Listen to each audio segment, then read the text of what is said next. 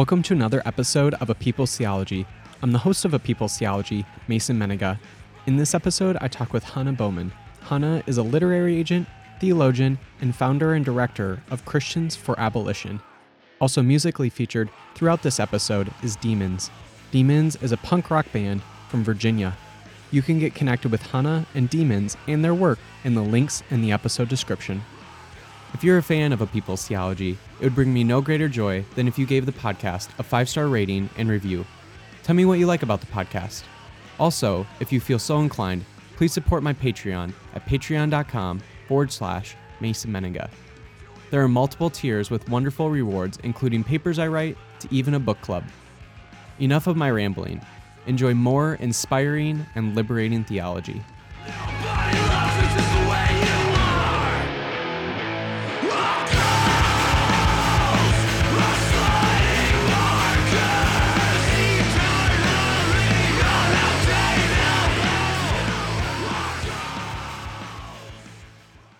Today we have Hannah Bowman. And Hannah, you do lots of wonderful things in the world, including you're a literary agent. I don't know if I've had any literary agents on this podcast yet, but uh, beyond that, you're uh, you also are a theology student. Are you still in your Master's of Arts program? I am. You are. Okay, great. Well, so you're still a student as well as I am, and uh, you do wonderful things, including you talk a lot about prison abolition, which is what we'll be talking a little bit about today. So I'm really excited for this conversation. But before we jump into all of that, who is Hannah Bowman to Hannah Bowman?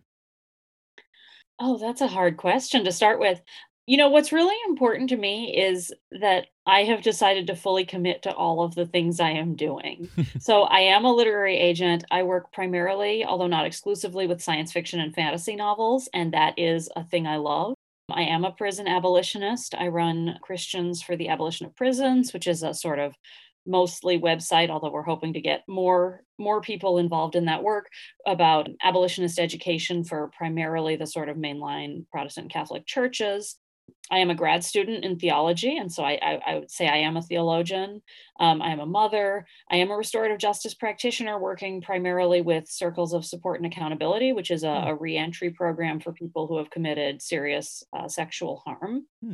and what's been really essential to me and and really came about after my daughter was born was a profound sense that I can do all of these things that I don't have to to pick a lane but Mm, that all the things I do inform each other. And so that was a real epiphany for me because for a long time I thought well I have to be all abolition all the time or I have to be all about my professional life and I put these walls up to keep it separate. And and after my daughter was born I said no you know what I've learned from parenthood is that you can do more than one thing with your entire being. And so that's my goal. I love that. I love that so much. You know, if we have time, I'd love to hear a little bit more about if you have any connections between the science fiction work that you do and prison abolition, because there may or may not be some connections. But we can get into that later if we have time. So, with that said, uh, over the last year, uh, while I've been living in Minneapolis, you know, prison and police abolition has really become something that I've become aware of and have, even to a certain degree, as much as I can, be really passionate about it. So I'm really interested in it. With Derek Chauvin killing George Floyd last year, that really largely influenced um, my passion around this work. And there's, you know, some people who have been a part of this great history of pr- prison abolition for a really long time. Can you share your journey to prison abolition? Yeah, I got into abolition. I started in prison ministry. And so when I was in college, shortly after I was baptized, I started doing a Bible study at a girls' juvenile detention center. And so we were Mhm. like about 20, the girls were 14 or 15. It was a very um, intimate and profound experience. And I think once you start seeing people in those situations, you can't look back, right? Like that's once you're in it, you you can't look away. So I was interested in it after after that experience it took me a few years after college to get back into it but i began to feel this very profound call to go back to those you know those places where it seems like god is absent even though definitely god is present if that Mm. makes sense the places that that seem the darkest or the farthest maybe to a cursory examination but that turn out to be the places that are really closest to the heart of god and i really wanted to get into that work so i i uh, also volunteered as a chaplain in the LA County jails. I was doing everything I could basically to get in contact with incarcerated people to learn more. And in the course of that learning, in the course of reading more and sort of educating myself about the system and being willing to look at these things that were very scary, right? Because I think I think these systems are evil powers and engaging with them is is frightening and anxiety provoking. And it certainly was for me. And so for me, that journey was partly about being willing to look at these anxious places inside of me and say, no, I'm not going to look away. I'm going to understand why we do these horrible things to each other and how we can build something better and more loving.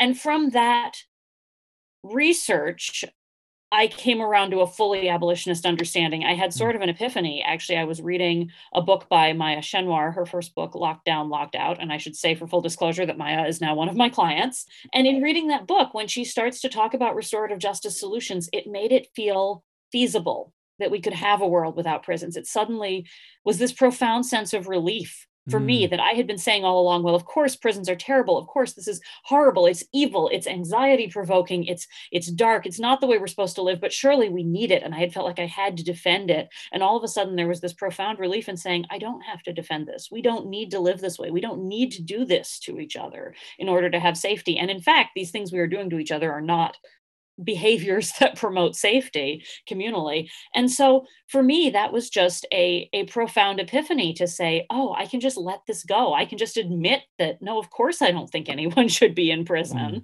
that's not that's not solving the problem. And i really want other people to have that kind of epiphany. It was you know a transformative thing for me. It was like another sort of conversion experience to say no this is this is changing the direction of my life. This is changing the direction of our our common life as a society, I think. Mm. Sort of ancillary to that, I'm just curious. I'm not sure how much of your work now involves you actually going into prisons and working with incarcerated individuals, but because you are really public about prison abolition, has that affected that potential work? I, like, I have a friend who does some work with incarcerated individuals, and there's only so much that she can kind of put out publicly about her passion for prison abolition just because it can affect her ability to actually work with these individuals um, because you know prisons are only going to allow certain kinds of people in yeah that's always a challenging question and a challenging thing to navigate it has not proven to be a problem for me yet mm. i at the moment i'm not going into any facilities and that's mainly because of covid the you know the the reality of covid is that the like the chaplaincy that I was part of in the LA County jails hasn't been back inside the jails since early 2020. So I sort of decided at one point that I was going to be open about the fact that these are my political beliefs, that I have these abolitionist beliefs, um, you know, that I want to see our laws change to be a world without prisons. And I'm aware that there's a, there's a risk to that, but you know the reality is there are a lot of ways to do work that that helps people right? And so like cosa which is the program that i'm working kind of most with at the moment primarily through phone calls right now because mm. covid again means we haven't been able to work to meet much in person is primarily a reentry program. And so it's something that's working outside of the facilities. And so you know what i've experienced and i think what people who many people who do this work experience is that you you know you go as far as you can and if you lose your clearance you find another way to to be involved in mm. people's mm. lives right i mean you you I, I, write letters to people who are incarcerated you know there are a lot of ways to be present and build community that aren't necessarily just being able to be cleared to go inside mm. so I, I i don't i don't encourage people to to be you know, I don't encourage people to not talk about their abolitionist beliefs unless they feel like they need to be careful for their own work, right? right? It's a very personal decision. I totally understand. So, oftentimes when we talk about prison abolition, people who are maybe new to it might assume that it's just about like the abolition of the actual prison walls themselves and that kind of that system. But when you talk about prison abolition, you are also talking about the systems that in, that create incarcerated people in the first place. Can you talk about what those systems are and what it means to actually abolish those as well? Sure, and that's not a me thing. That's something that I think that you right. know many is, has a long history in prison abolitionist organizing, and it's coming out of the Black radical tradition, and it's coming out of the work of incarcerated organizers, and it's it's really about the systemic understanding. So one of the reasons I think abolition itself, rather than just reform, is an important challenge, particularly for white Christians who are often not super comfortable with it, is because it doesn't deny the radicalism of what's required to combat mass incarceration because I mm. know an awful lot of white progressive Christians who say, of course, we want to fight mass incarceration, but why do we have to be abolitionists? We think some people should be in prison, but we want to fight mass incarceration. And what abolition does is it brings this critique that forces you to recognize that you can't fight mass incarceration without making radical changes. Because what worries me about that commitment to ending mass incarceration only is that it doesn't count the cost, right? It doesn't bring it doesn't come prepared for what it's actually going to take because these systems are all related. So, for example, to go right to the heart of it, many, I would say most prison abolitionist theorists understand very clearly that you can't abolish prisons without abolishing capitalism, Mm, right? mhm. That that capitalism as it exists is a system that that relies on the prison in order to propagate itself, right? This is from some of the work like Cedric Robinson's work on racial capitalism that you need to have groups who are differentiated and the prison becomes an instrument for that sort of group differentiation which allows the engine of capitalism to proceed right? You have to have an underclass in Mhm. order to to have a capitalist society. So now that's not to give an answer of what we should do instead right? That's to say the critique of capitalism is important. It's not to say all right let's set up a socialist state which you know i think uh, i and many other people are, are also slightly skeptical of as people who are who are concerned about state power. Mm. So i'm to to get to this question about systems i think we have to look at our economic systems. We have to look at the punitiveness of our culture. We have to look at racism and particularly anti-black racism because of course the reality of american prisons is that they have been intended as a system of racial control as you know i think we've learned from michelle alexander and others. We have to look at our theological narratives that push us towards punishment and exclusion Mm. so my description of prison industrial complex abolition tends to suggest that what we mean by prisons, right, to avoid getting caught up in, well, is this a prison? Is that a prison? Is this carceral? Is that carceral? What I mean when I talk about prisons is anything which is based on exclusion, punishment, and control. Mm, And when we understand our way of developing safety as being based on exclusion, punishment, and control, we're buying into the carceral logic of the prison. And when you look at it that way, you begin to see how many things in our society are about that. So, you know, this is kind of going back to the old joke about Michel Foucault that like schools are prisons and hospitals are prisons and everything is prisons, right? But you start to see how how are the logics of our parenting driven by exclusion, punishment, and control rather than by understanding how to work with our children to reach solutions? How are the logics of our churches driven by exclusion, punishment, and control?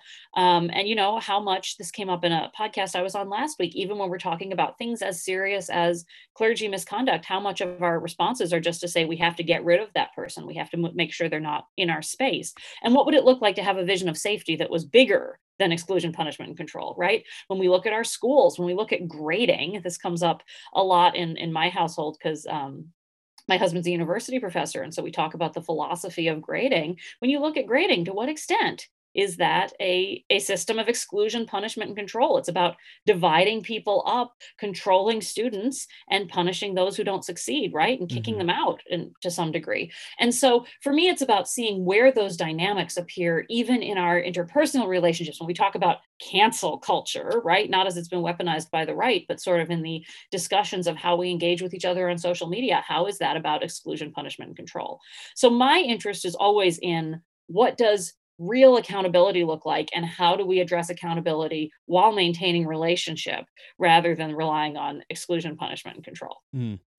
That that's a question that I have a little later on, uh, and so we can maybe flesh that out a little bit more. But at the beginning, you talked a little bit about the what I would argue is probably a misguided concern of white progressives about you know the question that they often have of you know what do we do about people who murder those kind of questions, and sometimes that you can be quite of an annoying question, I would imagine. But for those who are maybe new to prison abolition, what is like a response that you have to a question like that of like what do we do with people who murder yeah i think that's a question that is worth answering um, while also often not being asked in good faith right Mm, mhm, So, like, the first answer has to be the system we have is not providing safety. The reality is that even with policing, the, the clearance rate for homicide in most cities is around 50%. Half of murders are never even investigated, right? mhm, The like the reality is that the system is not preventing these crimes from happening and is not the system is not preventing harm and the system is not really even addressing it for everybody. So that's i think an important critique to bring to bear right is to say what we have doesn't work so let's try something else. And the system is also doing tremendous violence to people who have themselves been victims of harm right? So when you look at like women in prison an enormous percentage of them have been victims of abuse. And in many cases when you start talking about something like murder many women end up in prison because they have murdered domestic abusers. And I bring that up as an example to sort of pivot to talking about the fact that murder and all violence really is relational and it's contextual. And so it should have responses that respect the relationality and the contextuality. Because I think we often operate from the sense that people who have murdered people are inherently dangerous. It's sort of a mm. quality. Now you are a murderer and we can just lock you up. You don't you can't be in society safely. When the reality is that people commit violence for reasons right? And so often it's contextual conflicts like what do we do about murder? Well we put people in neighborhoods and we encourage people who are already in communities to be to have the capacity to intervene in conflicts right? We say okay this is about you know gang violence comes up a lot here in la well the, the thing that's having the most effect on gang violence is is homeboy industries which is father greg boyle's you know project community really which helps people get out of gangs and gives them jobs. If you help if you're understanding why people join gangs and you're known and trusted and can intervene in those conflicts you can prevent murders before they happen if you look at why you know why are women committing murders if they're trying to protect themselves against abusers? Do we really think that putting people in prison is solving the problem there right? Or do we have to look more seriously at our culture around abuse and mm-hmm. around self-defense and around who gets to claim self-defense? And that's the work of uh, survived and punished right? Which is one of the big abolitionist organizations specifically around freeing people who have who have acted in defense against abuse. So that's sort of my my first comment is that murder is not all equal, right? And it's all tragic. I'm not trying to say that murder is ever justified necessarily, but rather to say what we have to be doing is looking at prevention and looking at responses that deal with the context, that recognize that somebody who is dangerous in a certain context is no longer dangerous once you've dealt with the context, right? And then I think there are harder cases. And I think people often pivot to the really hard cases of like, what if you're a psychopath, a serial killer, right? What do you do in those cases? And I think the answer has to be first of all, to recognize that those numbers are very small mm. and to recognize that we are doing a tremendous amount of harm to an extremely large number of people for the basis of locking up a handful of people who really who really would not be maybe able to stop themselves from doing harm. I think we also have to recognize the role that relational and respectful psychiatric or prosocial treatment can have in providing safety. And here's what mm. I mean by that. Because I want to get specific, because talking about it in general is not maybe very helpful, right? when it comes to this is not murder, but when it comes to uh, sexual abuse against children, we have laws like in California, we have this civil commitment law, which is essentially intended to deal with this sort of these are people who are too dangerous to ever be in society, quote unquote, right? We have people who are involuntarily committed to treatment. Uh, it's tremendously expensive. It's not particularly uh, effective treatment, and who essentially end up locked up in supposedly a non punitive way, in what is probably unconstitutional, they end up locked up in this commitment because they are viewed to be too dangerous. Now, I mention people who have been subject to commitment because that's the population that COSA programs tend to work with. COSA programs are working with people who have gone through that sort of treatment and are providing them with support as they reenter into the community, with support and accountability to provide safety, right? And so if you look at the history of something like COSA, the COSA model is literally three to five volunteers who meet weekly, usually with somebody who's reentering, who provide them with pro social support, who provide a space for talking honestly about trauma and about the harm they've done and about what their needs are, who provide material supportive needs, who provide really community, right? And the reason that the COSA model was developed was because of precisely this question of what do we do with people who we think are going to commit further harm. This was in Canada, which did not have a civil commitment scheme, where somebody was being released uh, everybody basically in the system was concerned, including I think this individual was concerned that he was going to do further harm to children upon his release. And so a local pastor came up with this model of voluntary meetings of building community in order to prevent further harm from being done. Like fundamentally, that's what the work is about. And it worked. The reality Mhm. is that they've found that these COSA circles have a 90% reduction rate in Wow. the committing of new sex crimes.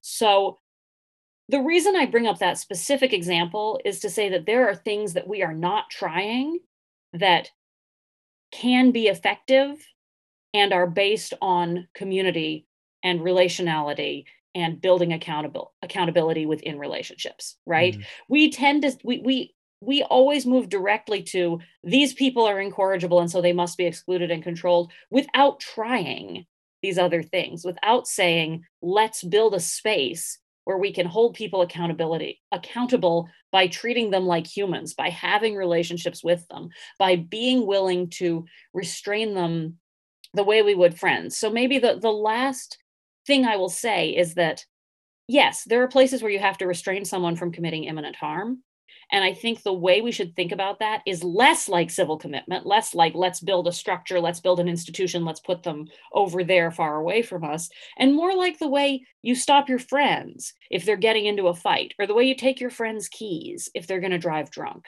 right? If you start thinking about restraint of imminent harm as how would you restrain the person you love the most if they're going to do something harmful that that they will regret I think that's the paradigm we need to be looking at because if we're building those relationships, then we have the relational capacity to restrain people in ways that don't rely on these these institutions that grow and that punish and that exclude and that end up sucking all of the resources out of more relational responses. But we mostly don't have that capacity because we haven't tried to build those relationships Mm. to have the level of trust with people who have done really serious harm to have any other options. And so we we end up always defaulting to this punitive carceral system rather than trying to ask ourselves what else could we do instead? And so that's the other thing that i think is really important about the abolitionist critique besides its understanding of how radically we have to change our systems to fight mass incarceration I think the other thing is that the relentlessness of abolition requires this relentless focus on alternatives, on building something better. And so Mhm. it's not just about saying, this is bad, don't have prisons. It's about saying, what are we going to do so we don't need prisons? And I think it's hard to get the commitment to do that work when you're still willing to rely on, oh, but if this gets too difficult, we can put somebody in prison. When you insist on the abolitionist critique, you have to come up with something mm. better. I want to get into the alternative theological imagination here in just a second, but before we get into that, for Christian abolitionists, why does the Christian faith demand prison abolition? Fundamentally, I think the Christian faith demands prison abolition because God is a God of liberation and not a God of retribution. Mm.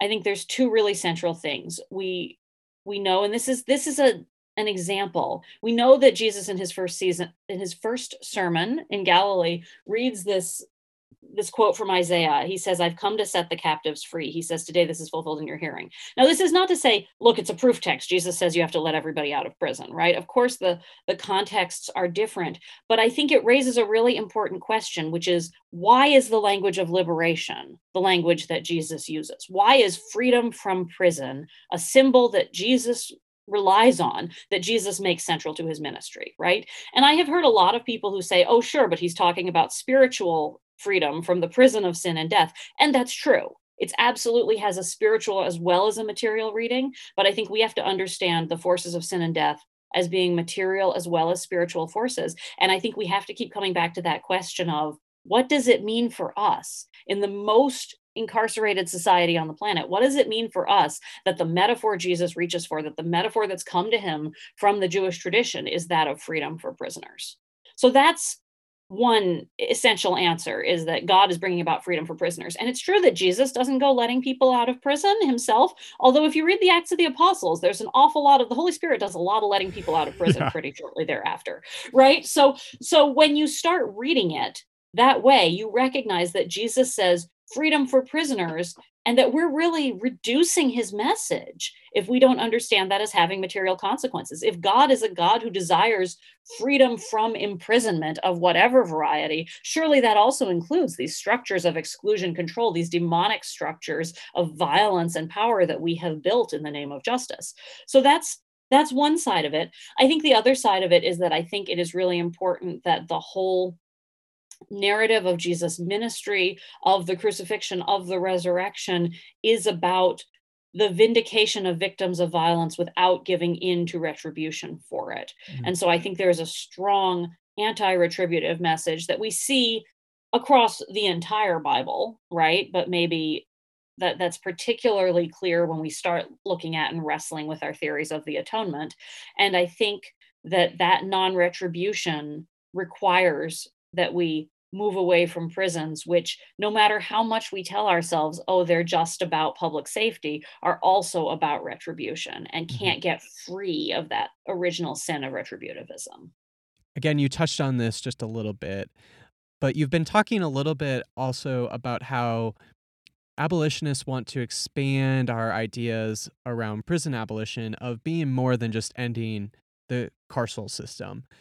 So, from a Christian theological perspective, can you talk about how prison abolition is a way of actually living into the resurrection?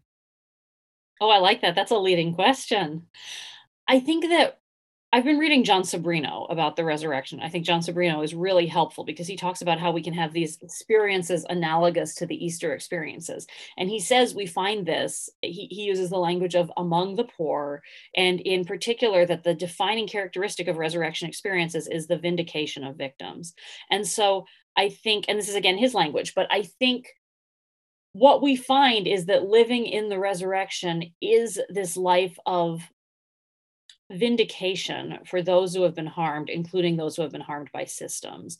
And so, for example, uh, Reverend Nikia Smith Roberts' work on this is very good. And she talks about the resurrection life as being in part the vindication of Jesus who dies a criminal and resurrects as the Messiah, right? And so that in part the resurrection life is found in the vindication of people who have been criminalized and are now not right? Who are vindicated by god in spite of their criminalization. That that's where resur- that's what resurrection means. And and she's she's talking about this particularly um, for black americans. So i think that's an essential piece of resurrection life is this idea that it is opposition to the carceral system because it is the vindication of those who have been criminalized by systems. Mhm. but i think there's a broader sense of relationality and community right? That the resurrection life is fundamentally participation in the the Trinitarian life, and that the Trinitarian life is fundamentally a life of mutual and ongoing accountability.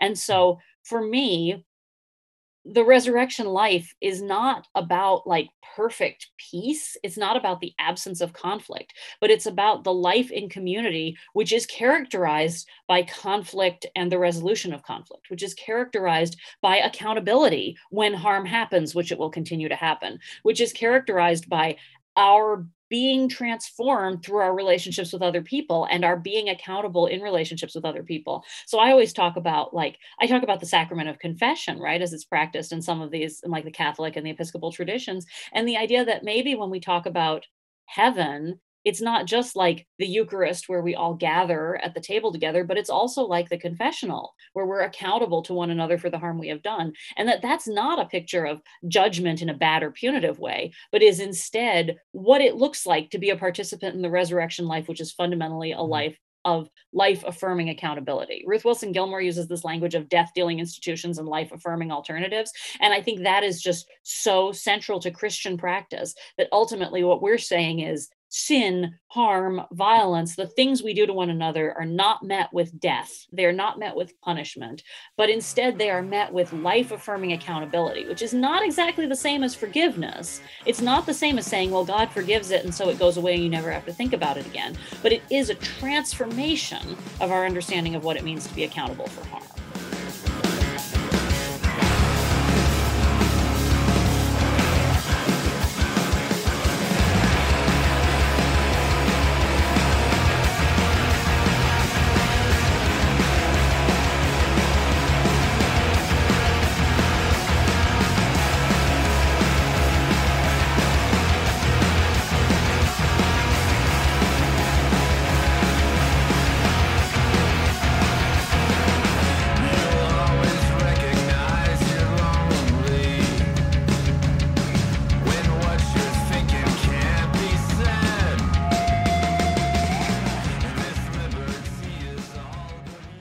Something I love about your work is you connect prison abolition to universalism. And I'm sure there's lots of other people who have talked about this, but you're the first person who I've seen make those direct connections. So, can you talk a little bit about what universalism means to you and how does it connect to prison abolition?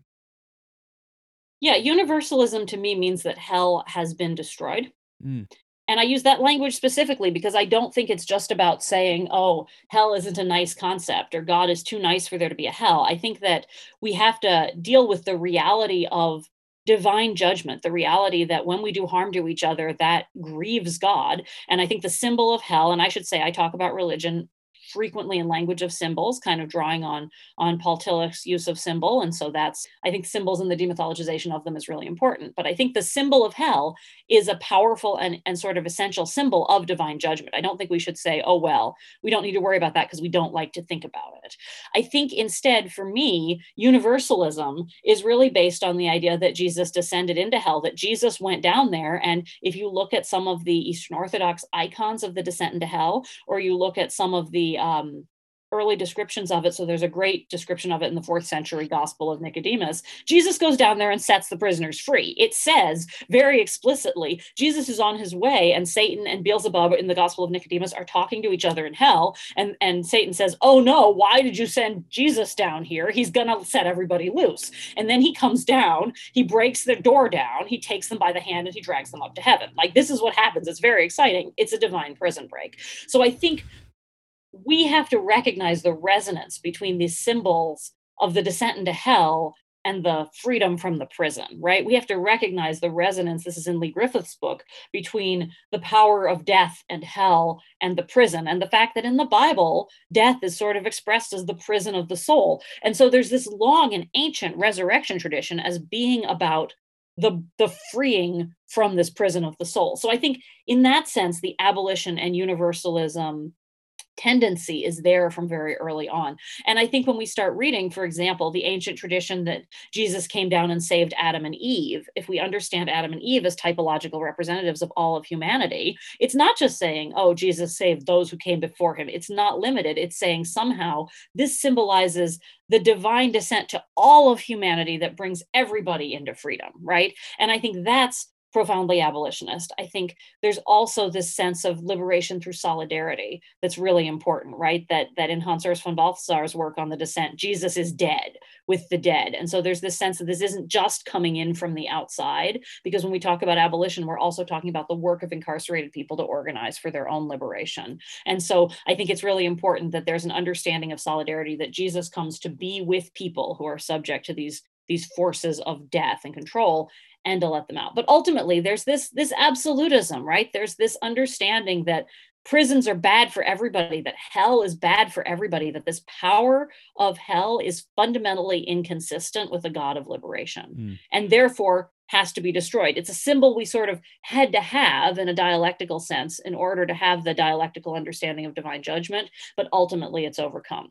So i think you know i think there are so many resonances between hell and the prison that that universalism and abolition fit very well hand in hand because they're both about how do we make space in our community for accountability with people who have done serious harm with people who we don't know how to deal with right like that's the hard question of universalism is like what do you do about hitler right. Right. right and that's and that's the hard question. And the answer isn't jesus has saved everybody by pure grace and now it's all forgiven and we don't deal with each other anymore. I think the answer is heaven is the place where we have structures of accountability that are even big enough for us to deal with hitler in relationship Mhm. right? For us to hold hitler accountable to not say it's forgiven and you live in paradise forever but instead to say in the light of eternity we are going to transform, right? Like we are going to have justice for everybody who's been hurt,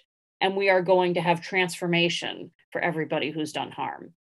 And so I guess the one other thing I would say on this question of abolition and universalism, because I think it is important, as I touched earlier on the idea of you know capitalism, racial capitalism, drawing on needing the prison in order to reproduce itself. And I think in exactly the same way the church has has used hell to reproduce itself. Mm, And so as we understand that genealogical intertwining, that way in which, well, now that we have hell, we can justify prisons because they're not as bad as hell, right? Because we're saving people from hell. As we understand that intertwining, that will help us to reconstruct a theological narrative in which hell has been overcome and so prisons are also.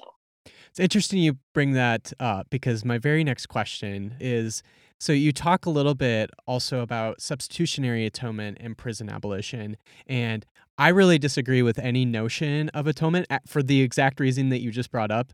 But I am curious to see how you connect substitutionary atonement with prison abolition. I'm very curious about this. Yeah. Well, so I should say that my theological instincts are reconstructive. So mm. I, that's not to say I object to eh, that's not to say I reject any of the criticisms. I think all of these criticisms that are made of things like substitutionary atonement, of things like hell, are valid and important. Once that has been done, I am always interested in the question of can we reclaim this? Can we reconstruct this? Can we mm. understand this in a completely different way? That still makes use of these old symbols, but that gives them new life for liberation, right? So that's partly where I'm coming from. For me, the question of substitutionary atonement was posed. It was actually a blog post by Morgan Guyton that I read, and he was posing it as essentially a rhetorical question to evangelicals, which was if you believe that Jesus paid the debt for everyone's sin, then why do you want to see people punished?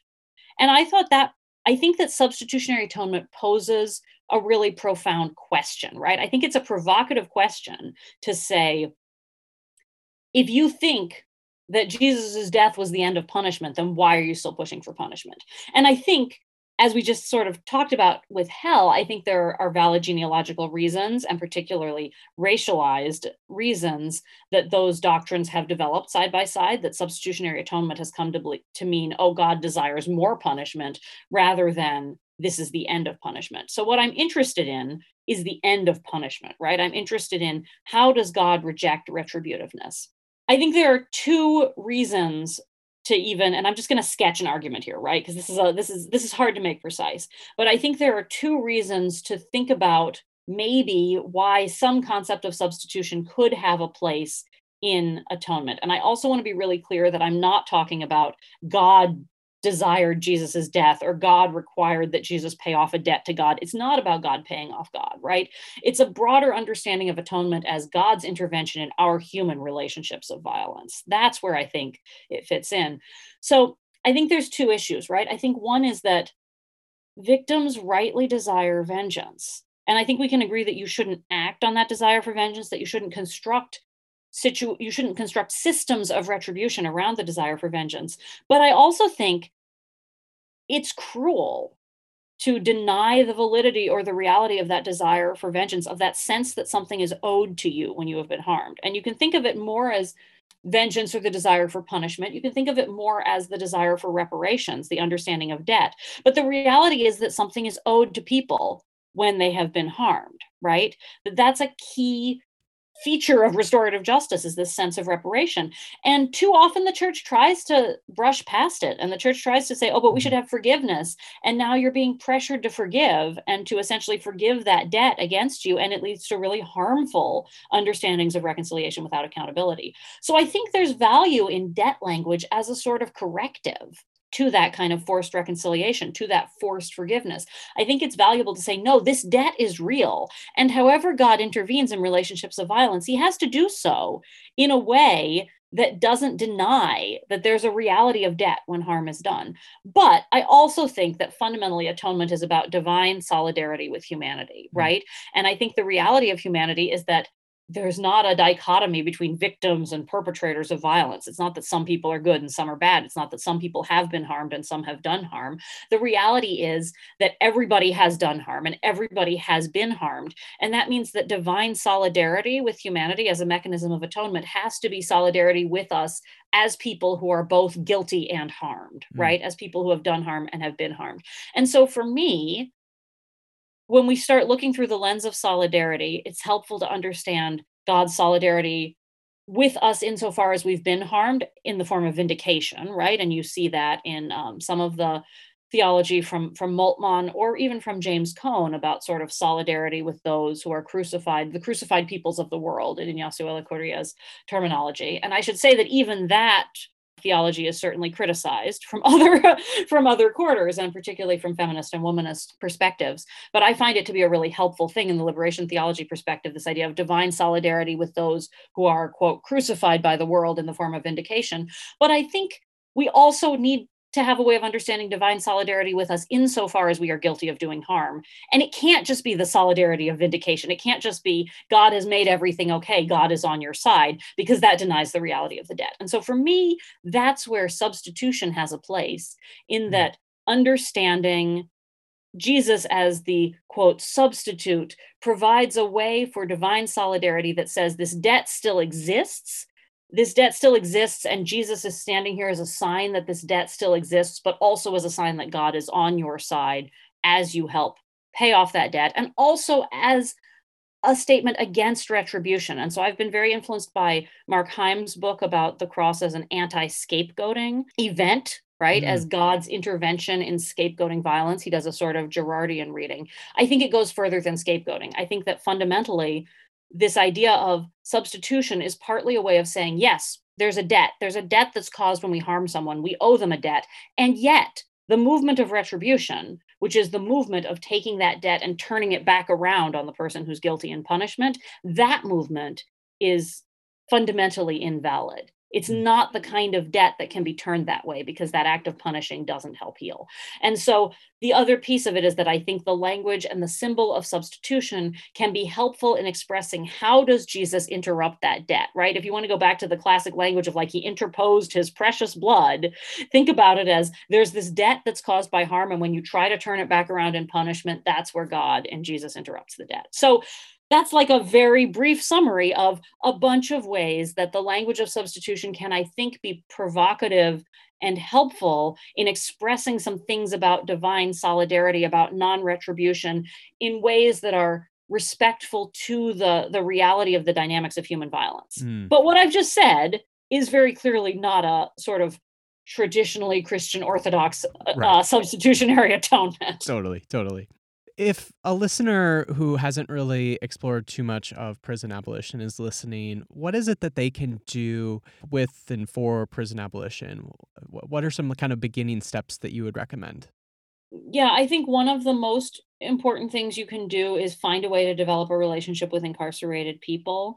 Mm. So that could be by writing letters. I know that Black and Pink uh, is a very good organization for writing letters, particularly to LGBTQ incarcerated people. And so finding a way to get involved with some sort of organization that does that and and make friends, right? Because those relationships are really important. And there are other, obviously, other things like chaplaincy, like you know, all sorts of of uh, organizations for support for people who are incarcerated or who are returning from incarceration.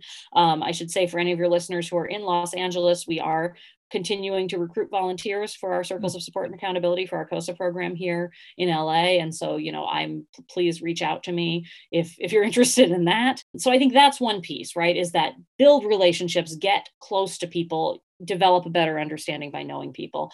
I think that education is really important. So I feel like I need to, to plug my site, christiansforabolition.org here, which has lots of resources to get you started learning more. And I think learning more about abolition and the long history of it and what incarcerated people are doing to organize for their liberation and how we sort of develop a theory and a theology that supports it is important.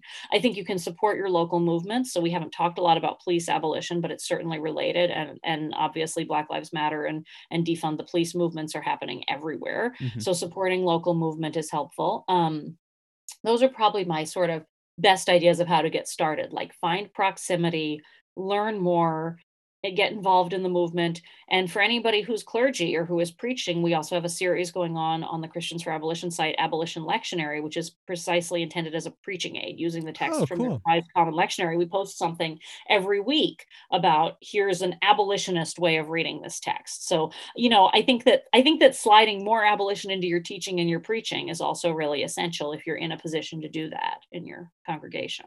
That's awesome. Cool. I didn't know that. Well, I'll definitely have to be checking that out. Second to last question How is this work inspiring and liberating theological work? It might be very obvious, but I am curious how you'd answer it. What I love about this work is that my abolition has changed my theology as much as my theology has informed my abolition. Mm. So before I got into reading reading and practicing abolition, I was 90% universalist, but not maybe all the way there. And it's confirmed my universalism, which again has been a tremendous relief to my Mm. theology.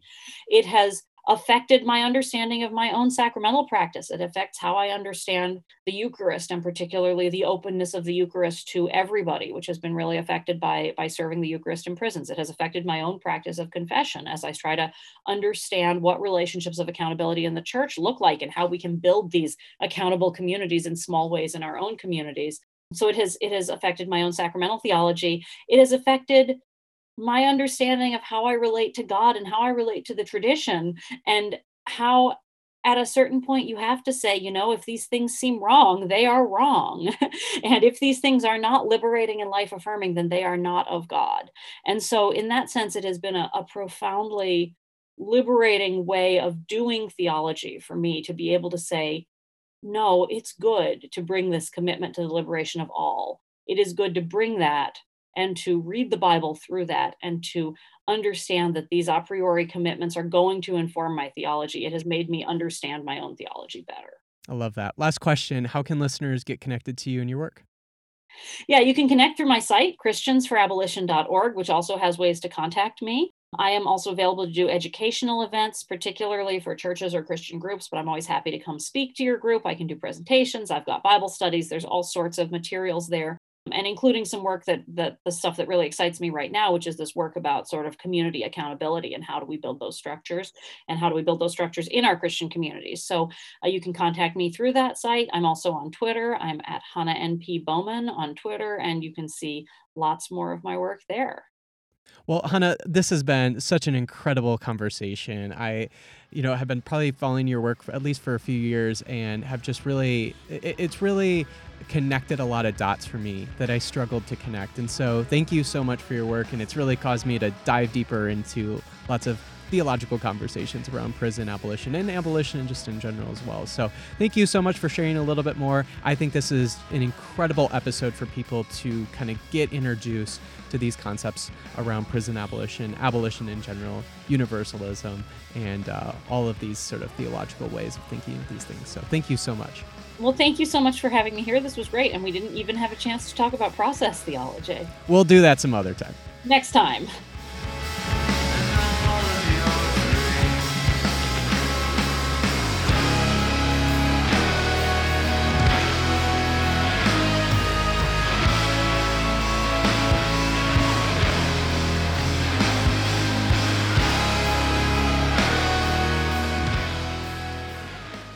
If you'd like to connect with Hannah and Demons and their work, you can find links in the episode description. Thank you again for listening to another episode of A People's Theology. If you liked what you heard, please give the podcast a five star rating and review. Also, please support the podcast at my Patreon at patreon.com forward slash Mason Mennenga. And remember, friends, go and be the theology to the world that inspires and liberates.